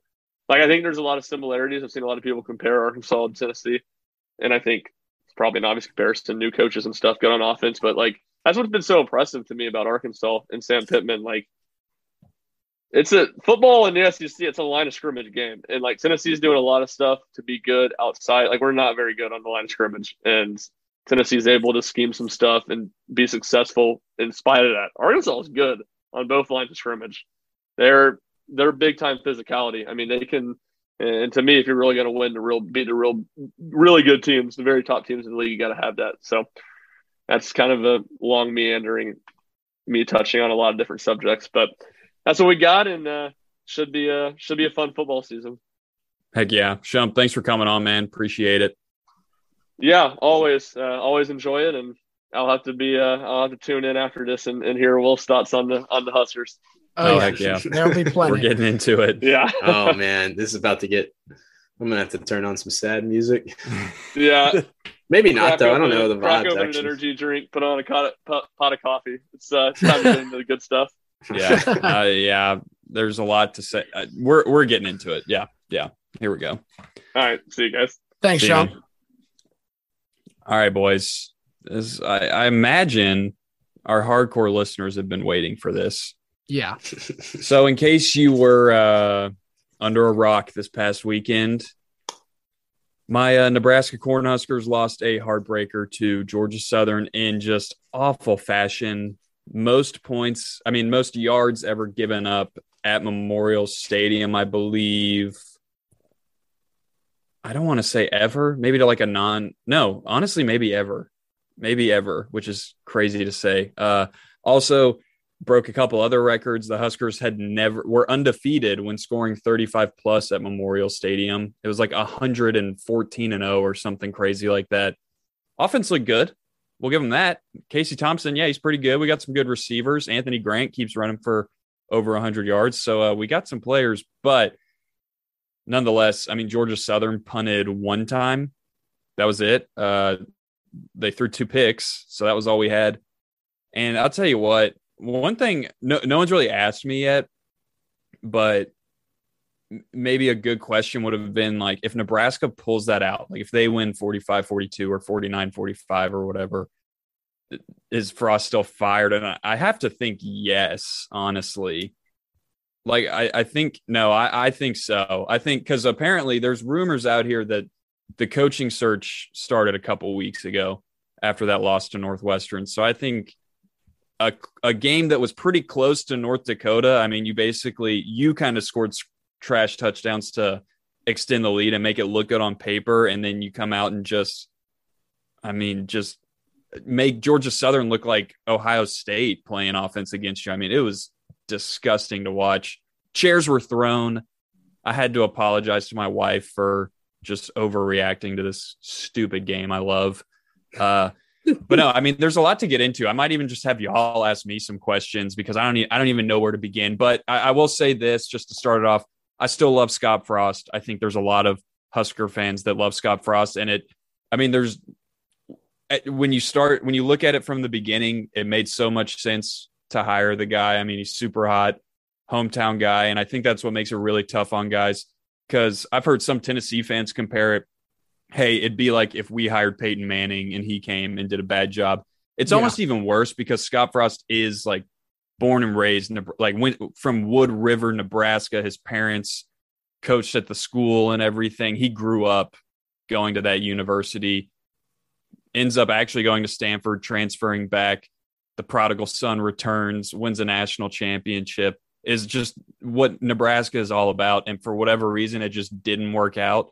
And it was time to cut ties. I mean, obviously, I even the most Scott Frost uh, whatever you want to call it, the the most pro Scott Frost fans of the Huskers even had to obviously be like, all right, yeah, time to go. It's not going to work. There's a whole thing about, hey, you could have saved seven and a half million if you waited till October 1st. Yeah, I get it. It's seven and a half million, but my, like it really doesn't matter in the grand scheme of things. Like, yeah, that sounds like a lot of money, but obviously, like if they're willing to do that and they're about to go give whatever next coach probably a blank check like it really was not a big deal. And I I saw that not everyone was saying it, but there was very mixed opinions on that.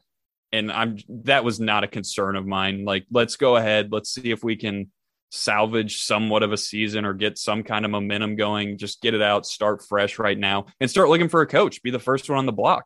So, uh, y'all can give your thoughts or ask me some questions. I can go into kind of my short list here in a second. But yeah, y'all, y'all's thoughts.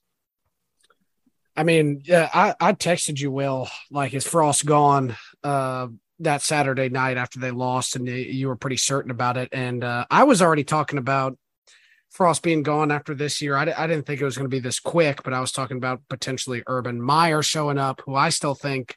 Um, I mean, I think he's uh, he's your guy. Uh, I don't know if uh, Nebraska will actually uh, hire him or not, but um, yeah, quick thoughts on I just you can go into your short list here in a little bit, but I mean we we talked about it a little bit, but do you think there is any way Urban Meyer could end up at the the University of Nebraska? Yeah, like I said, we'll get into it. The problem is Trev Alberts, the AD. The first thing they asked him about was what's he looking for in a coach, and the first word that came out of his mouth was character. So I uh, feel like that kind of keeps Urban out. Here's what I said because I was obviously I was talking to my dad about this and everything. And he's like, dude, I don't, I don't want that. That's too much baggage. He's slimy. He's sleazy. He's not really what we represent. And I get that.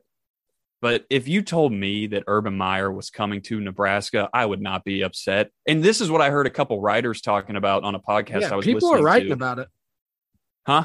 Uh, people like I've already seen multiple. Oh yeah, no, like, and uh, so here, here's the thing. They they they put this out. They said you know, say Urban Meyer comes year one, yeah, might be still might be rough just because you know the Husk we're not good, so who knows what year one would look like. But they said if Urban Meyer didn't win nine games in year two, wouldn't you be pretty surprised? And I was like, I mean, yeah, I mean the guy wins everywhere, even at Utah and Bowling Green and stuff. Like if nothing yeah, else, everywhere. I know people are mad about his behavior and stuff. The guy's going to get some recruits coming in, and the guy knows how to win. In here, here's the biggest thing that people want to talk about is Nebraska still an attractive position? You're in probably the friendliest division of the two premier conferences to really jump up and win as quickly as possible compared to the rest. Like you're not doing that in the SEC West, obviously, you're not doing the SEC East. Big Ten East, obviously, is the same. I mean, you have Michigan, Michigan State, Ohio State, Penn State all over there. The West is wide open. Like you, you would get paid a ton of money, And if you just, I mean, there's still Nebraska can still win some Big Ten games this year. That's the thing. I mean, you look at freaking Iowa; they have one touchdown in two games. Wisconsin just lost to Washington State. Northwestern just got manhandled by Duke. Those are the teams you're talking about at the top of the list. Maybe Minnesota as well. I mean, come on. Yeah. Um, like, what are the vibes around Nebraska football? And It's kind of a two part question. Yeah, how does this season finish out? This kind of feels like like a sad, like old Yeller or something. Like Scott Frost was like the per, he was like the golden retriever, you know, just perfect for the family. You know, thought he was, but he's not. For, well, I don't know. I don't know if that's a good metaphor, but it's just like put putting down your favorite. Like you wanted Scott Frost to win so bad, and everyone thought he would. And yeah, he wasn't just a hot name for Nebraska. He was a hot name at every school across the country. Like everyone wanted Scott Frost to be their head coach. Florida wanted And them. Yeah, and Nebraska got him, and he's their chosen son, kind of like you said. And kind of because this is not my belief. I still believe Nebraska is a very proud program. Like I there's fan base shows it every week that they have a lot of pride in their football team. So that to me tells me that they will return to like being like there will come a day when they are, you know, validated in their pride in their program. Like that doesn't just go away. That's instilled in who Nebraska football is. Like they will not just allow their program to just wither away. Like it will it is all cyclical and it will return. There will be good bright days in Nebraska. That being said, if like Scott Frost was not the guy to do that, it seems tough to find a guy who's going to do that. If that That's makes fair. sense. No, that's a very fair point. Because yeah, you got, I mean, what was yeah the hottest name in football, and he couldn't come do it.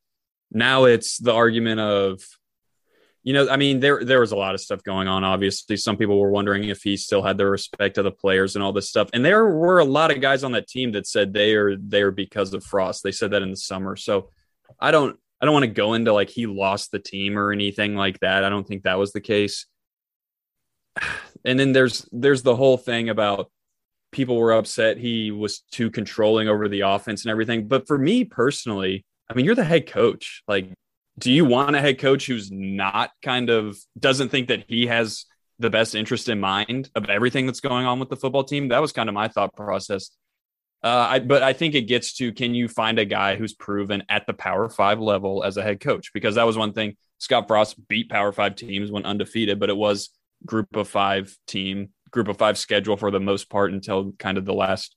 I mean, probably played two, two to three, maybe Power Five teams that year. Um, so I think that's what you can. That's your arguing point right there, and and I really am falling on the whole. Hey, it just didn't. It just didn't work for whatever reason. Like it did not happen because I could still see Scott Frost. Who knows? He might be the Alabama offensive coordinator next year, or he might be a group of five head coach and do successful and then get another shot. I mean, he's still fairly young, especially for a head coach. So, and and and that's kind of the mood around Nebraska too. Is everyone's like wishing him well now that it's done. Even the people that were ready for him to leave, they're still like, hey, I hope this guy does well, and I hope me personally, I hope the guy still feels comfortable coming back. Probably not for a little bit, but I would love to have him come back to a game or something, and I think he would get a standing ovation, and everyone would be happy to see him because he's still a guy that won you a national championship, if nothing Yeah. else, and a guy that wanted to positively win to the yeah program. Yeah, and wanted and wanted to win. Like it's not like it's not like he did this on purpose. Like it just didn't work for whatever reason. All right, a little hypothetical here. Frost goes, yeah, let's say he goes, he's an offensive analyst for a year. And then, yeah, maybe he moves up to offensive coordinator there at Alabama. And then, uh, so this is two, three, you know, maybe he's there for two, three years. So that's four years down the road. Then maybe he gets another chance. You know, maybe he goes to, let's say, let's, let's say Big 12. Maybe he goes to Mm, it's important where where I use in this hypothetical. I think he's going to go to TCU. So let's say he's now the head coach at TCU. And let's say he has a very successful, like hyper successful four year tenure. Well, meanwhile, Nebraska was, uh, you know, maybe they hire, you know, another guy. He comes in and goes six and six for several years, maybe squeezes in a seven and five. Then they hire another guy, and maybe he goes, let's just say the timing works out. Scott, like you said, Scott Frost, very young man. Um, Sam Pittman was like almost 60 when he got hired at Arkansas. So this is eight years down the road now. Scott Frost has been an assistant at, Bama, at Bama, maybe won two national championships. He's been a head coach at TCU. He's the hottest name out there again. Nick Saban's retiring, and it's either Bama or what if Scott Frost gets tenure number two? I knew I, I figured you thought you knew where I was coming. Yeah, I knew where you but were like going with that. if eight years down the road, somehow he's proved himself, and you're like, you know what? Maybe it works this time. And he agrees to come back to has anyone ever has that ever happened? Um, Uh, I mean, no, it's Johnny happening. Majors went to Pitt, Tennessee, Pitt, but I, he wasn't successful at his second tenure at Pitt, and it was just kind of a, a place to retire. But yeah, uh, no, that's different. No, I feel like some someone's done that where they were, fi- and I saw it not that long ago. Someone was fired and then actually got to come back, and I can't remember who it was. It was in college football. See, like I could almost see Missouri doing that with Barry Odom or something. Like they fired Barry Odom several years ago, and then like, well, he's had four great years as a defensive coordinator, and then maybe he gets another head coaching job, and then they like, I don't know if they, he would go back, but I'm just, it's a funny hypothetical. Well, because the, the the reason it's funny is because right, he's kind of leaving on good terms in a way because everyone still likes him for the most Yeah. part. They still want him I to think- succeed, right? Yeah, It's almost like the ultimate, like, you know what? It's it's kind of like I still like even up until this year, that's how he even got this many years because he hasn't been successful. It's like you wanted him to win so bad that you extended his chances. Like you gave him more chances to elevate the program than really he probably even earned as your head coach because you wanted him to win so bad. Like you wanted Scott Frost to be so successful and it just you willed him to do it and it just didn't work. you know what? Here's what I'll say, and I actually thought about this. Have you all ever seen the Butterfly Effect? Ashton Kutcher. Uh, no, but I I've am seen aware of- clips. I've seen so clips. Yeah. so basically this is a very random movie I, I wouldn't i mean it was fine i wouldn't necessarily recommend it it's fine but anyway the spoiler alert the whole kind of point of the movie it ends up you know A- ashton kutcher can go back in time and Isn't change things for the better like that? huh Isn't he in prison in this movie? Or am I in different yeah different i mean he can go back in time and change some like tragedies and then he goes back and sees how it like the butterfly effect how it affected Yeah, like how- so many okay. different things in his Yeah, life. and basically there's this love interest right? And they love each other like they're perfect for each other. But every time he tries to like do something to make it to where they can end up together something is like ruined like someone dies or like someone can't walk or i mean there's all kinds of stuff. Their lives are like ruined like it just doesn't make sense. Until like the it ends up into the movie like he makes it to where they broke ties like way early in the in their lives. And like they the ending scene they like walk by each other and kind of notice each other but then don't really say anything. And ashton kutcher knows in his mind it's like we can't be together because it would just ruin so many other things. I think that's scott frost in nebraska football. For whatever reason we can't end up together and we love each other. We do. But it just for whatever reason it can't work so that's what i'll say to that It's tough.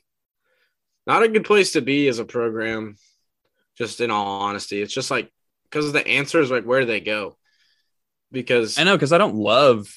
I mean, I'll get into my short list if we Yeah, want to. I don't. ahead and get into it. hey, I like before you. I like K State guy. I, yeah, what's his I, uh, name? Client. Uh, Klein, Kleinman or something Yeah. like that. I like him. that would be funny. Like Adrian Martinez goes there, Scott Frost And leaves, coach. and then we take their head coach.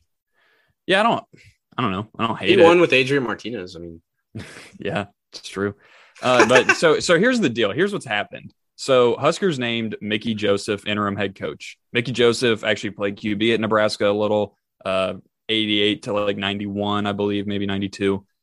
And he was formerly wide receivers coach at LSU, coached a couple guys you might know by the names of Ja'Marr Chase, Justin Jefferson, developed them, can recruit like crazy. He got Decoldest Crawford to come over from LSU. He got Trey Palmer, a former five star, to come over, who's like our best receiver now.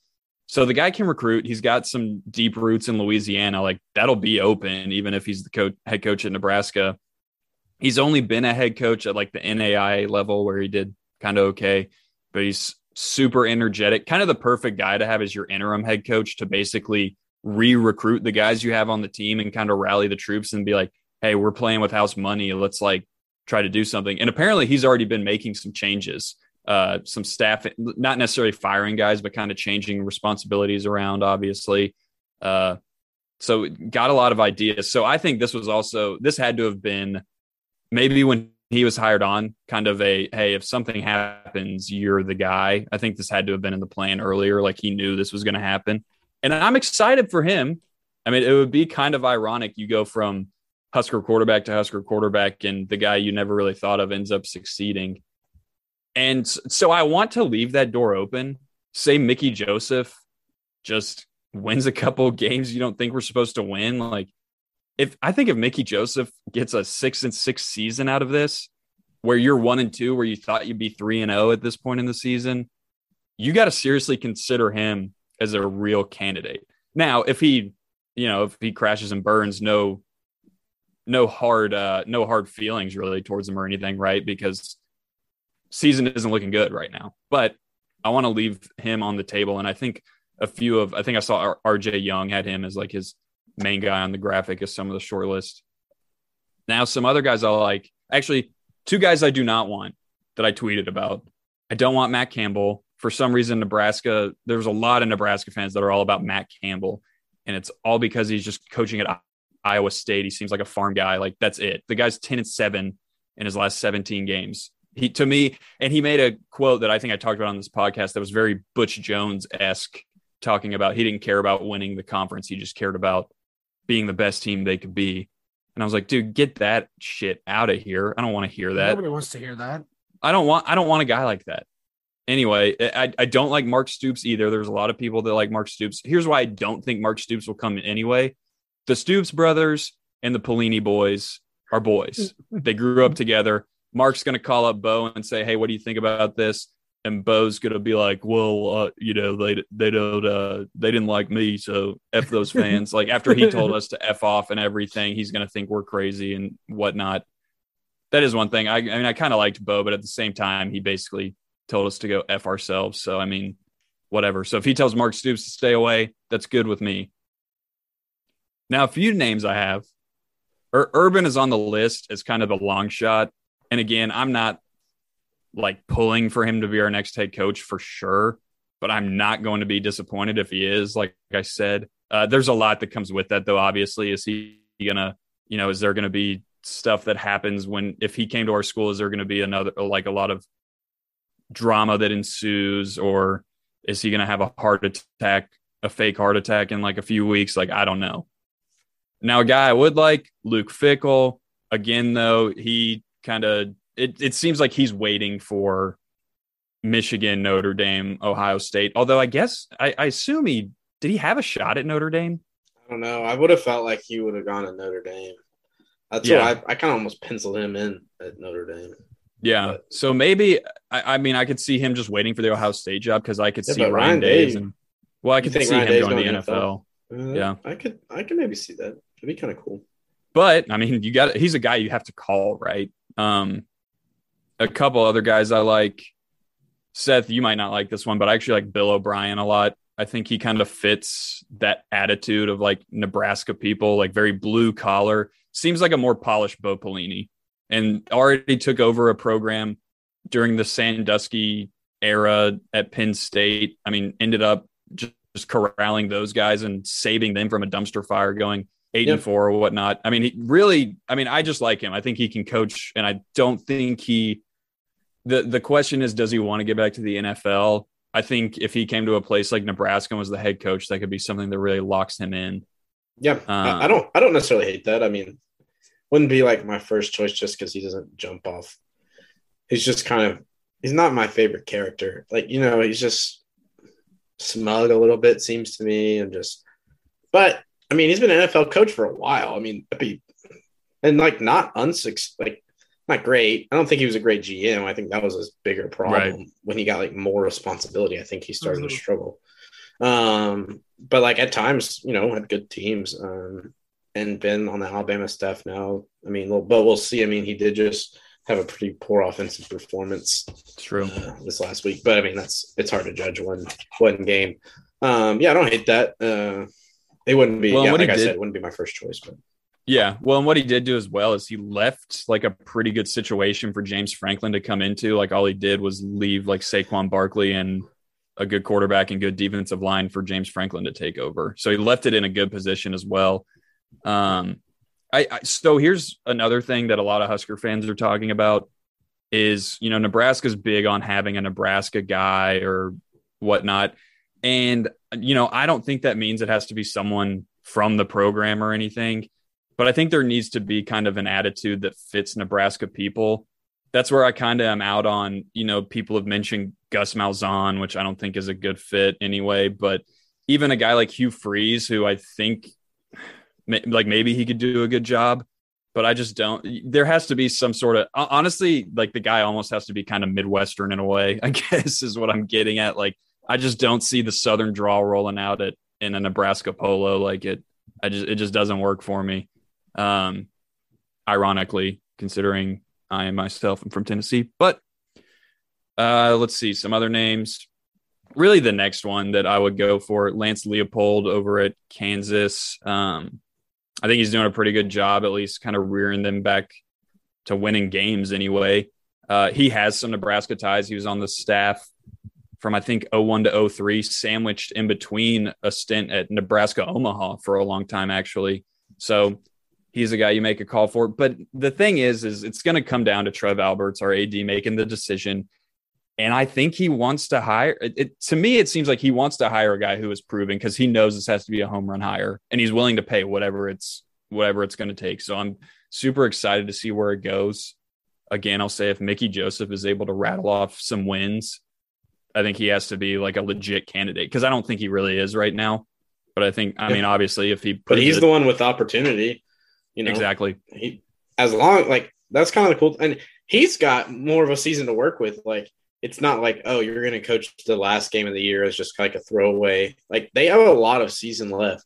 Um like that's a lot of games to play and opportunities to kind of prove yourself. Yeah if you can if you can salvage a season out of this i mean who's to say you couldn't get a shot to be that guy? Yeah like right now you're probably not a realistic top top candidate but if you make make yourself be a candidate, like have that team ready to play and win enough games to make yourself be a candidate. Make them make them consider you.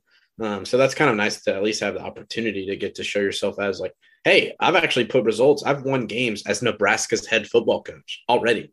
like none of the other guys have.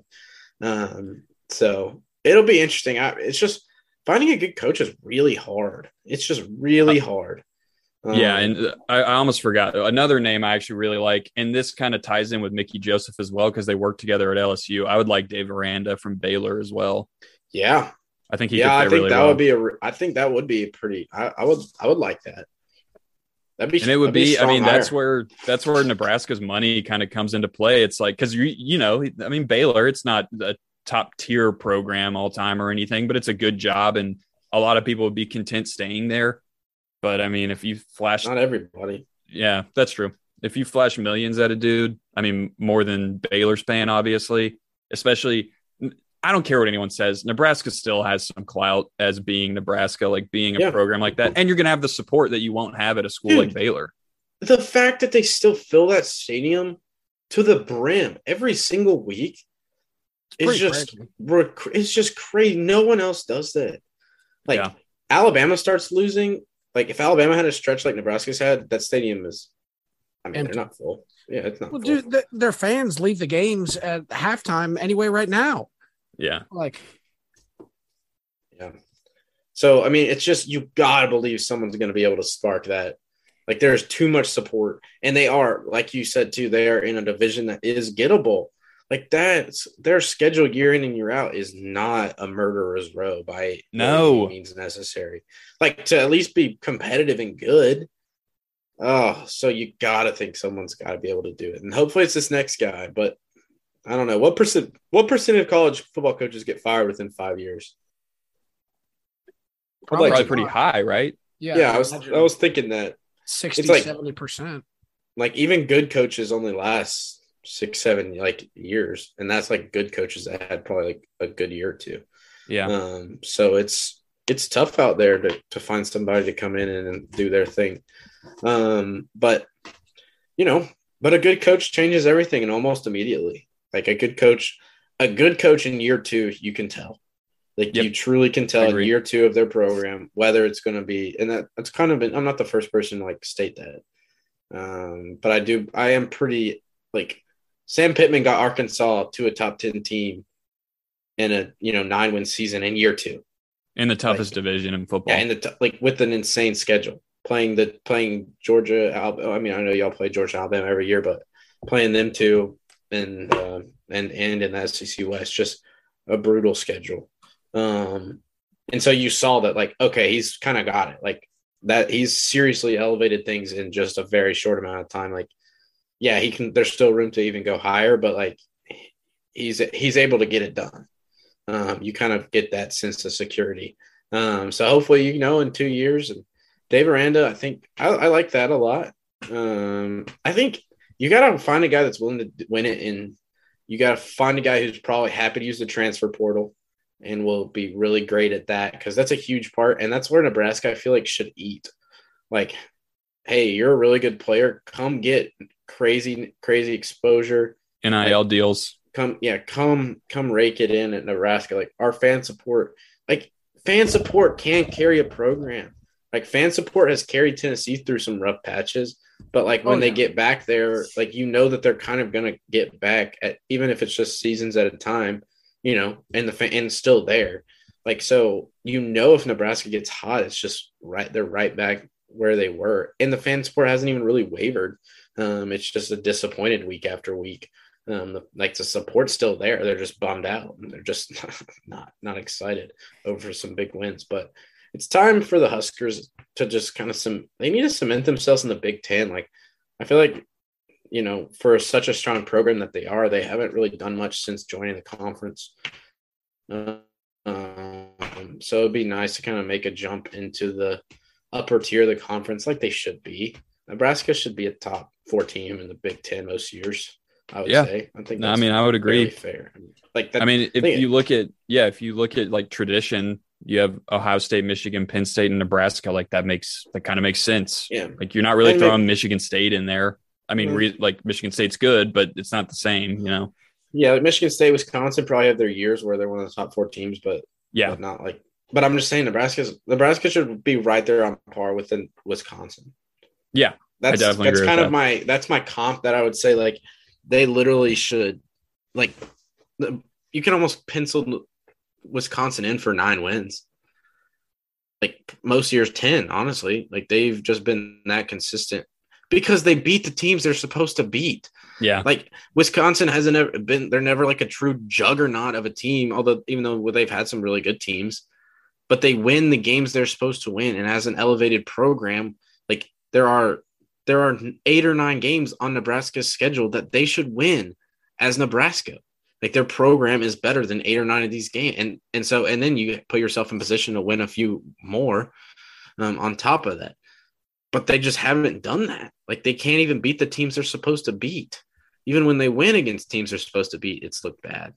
So it was time. I mean, that's the thing. Unfortunately, it was time. And I don't even like in retrospect, yeah, you can say, well, we should have fired Frost just at the end of last season and just, you know, but you know, the decision was made. I think most people, I mean, I don't I don't know the true feeling, but I, I would feel like most people were okay with that decision. Because it was known like hey this is it. Like this is your season. If you, if you come out like you, he knew that that was a possibility if he came out like this and they started one and two and yeah you're gone against winning losing two games as as like pretty high favorites um so yeah it's like he knew it was coming um and that's a tough thing it's never fun to like lose a coach just because it means you're just starting back at s- spot zero And Mhm. Scott Frost proves even time you never know how something's going to work out. Like you never know. The signs could all point towards it's a great hire, and everyone could uh, praise and applaud you, and then it just not end up, you know, anything anything special. And Scott Frost was even more disappointing than you could have really thought, to be honest. Overall, uh, Yeah. like you never, you might have thought, you know, maybe Scott Frost doesn't win national championships in Nebraska, but man, they're going to be solid. Like, like he's going to put together a good product on the field. He Yeah. just didn't. I mean, he just did not do it. Yeah, no, you're right. I will say this. Uh, I think it's kind. There's a little bit of a weight lifted off everyone's shoulders too that it is over now. Yeah. Because now you're going into Oklahoma and it's like, hey, you're playing with house money. You got nothing to lose against an Oklahoma team that, yeah, they ended up winning big, but was up three nothing at half to Kent State, I think. So, and it, it, it looks like your offense is going to score points. Yeah, So, just shoot dude, it out. knows? I think you just got to shoot out with Oklahoma and just hope for the best. Yeah, I, I don't. I actually, in my little pick 'em I do. I, as dumb as it sounds, I'm riding with the Huskers, man. This is the game that they win. The weight has been lifted. I think that's right. It almost is like play free, play unbound, and just go out there and win a football game. Yeah. Like do what you all know how to do. Go play football, have fun, and just win. Like you'll have a crowd that is just happy to be there. You know, yep. it's like That's look, a really good point. like like honestly, you probably feel better going to this game now that you know Scott Frost. Like you're going because this you're going to this game, right? Yep. The Like you, boys will are be you there. actually honestly a little happier going into it without Scott Frost as the head coach? I mean, especially knowing ah. what happened last week. Like, You- well, here you actually no. The thing is, is say like we lost Scott Frost is still the coach, then yeah, I'm kind of doom and gloom. Like, dude, this Yeah. isn't happening. But now it's kind of like, hey, man, You- we you never literally have nothing yeah. to lose. Like, if we go out and it doesn't look good, it's kind of like, okay, well, we're on a coaching search, so no big deal. But if we come out and win, it's like, dude, this is awesome. Yeah. Or honestly, if if it's a good game, like if it's a good Yeah. game, I think some Nebraska fans will be pretty happy. They will. yeah, it's just like you know what? We're just gonna ride the season out. We love the Huskers. Like that's not gonna stop. Yeah. Like, like that's kind of what I was saying about the Titans. Even it's like they lost a bummer game, yeah, but like I'm not gonna stop watching and loving the Titans and like hoping they win, and I'm not gonna stop believing in the Titans. Um, if their ball is on the field and the Huskers are lining up, like come on, come on, boys, like let's win this game. Yeah, but I- I literally, Memorial I- it's such a del- yeah, I was just gonna say, regardless, Memorial Stadium is one of the best Yeah. venues in college football to watch a game. Yeah.